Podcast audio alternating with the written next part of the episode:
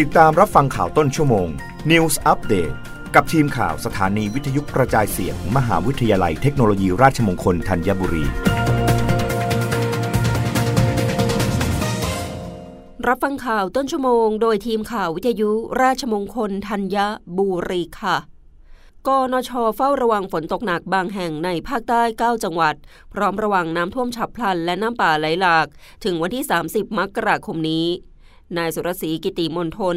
เลขาธิการสำนักงงานทรัพยากรน้ำแห่งชาติหรือสทนช ในฐานะรองผู้อำนวยการกองอำนวยการน้ำแห่งชาติหรือกอนช กล่าวถึงสถานการณ์น้ำภาพรวมของประเทศในวันนี้ว่า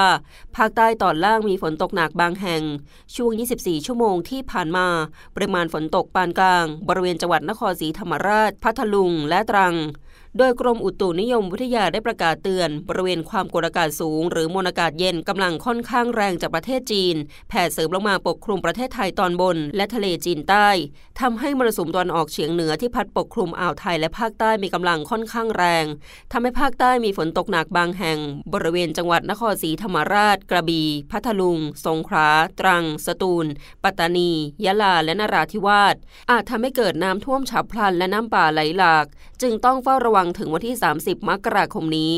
ทั้งนี้ ศูนย์บริหารจัดการน้ำส่วนหน้าภาคใต้ ได้เตรียมพร้อมรับมือสถานการณ์ฝนตกหนักในพื้นที่ โดยกรมชลประทานได้ตรวจสอบสภาพอาคารชลประทาน ให้มีประสิทธิภาพพร้อมใช้งานอย่างเต็มศักยภาพ พร้อมบริหารจัดการน้ำในอ่างเก็บน้ำขนาดใหญ่และขนาดกลาง ให้อยู่ในเกณฑ์ควบคุม ปรับการระบายน้ำให้เหมาะสม และสอดคล้องกับสถานการณ์ และจัดเครื่องผลักดันน้ำเตรียมพร้อมประจำจุดพื้นที่เสี่ยง เพื่อเข้าให้ความช่วยเหลือได้ทันท่วงที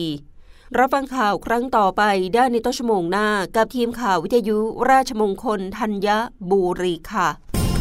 รับฟังข่าวต้นชั่วโมง News อัปเดตครั้งต่อไป กับทีมข่าวสถานีวิทยุกระจายเสียง มหาวิทยาลัยเทคโนโลยีราชมงคลธัญบุรี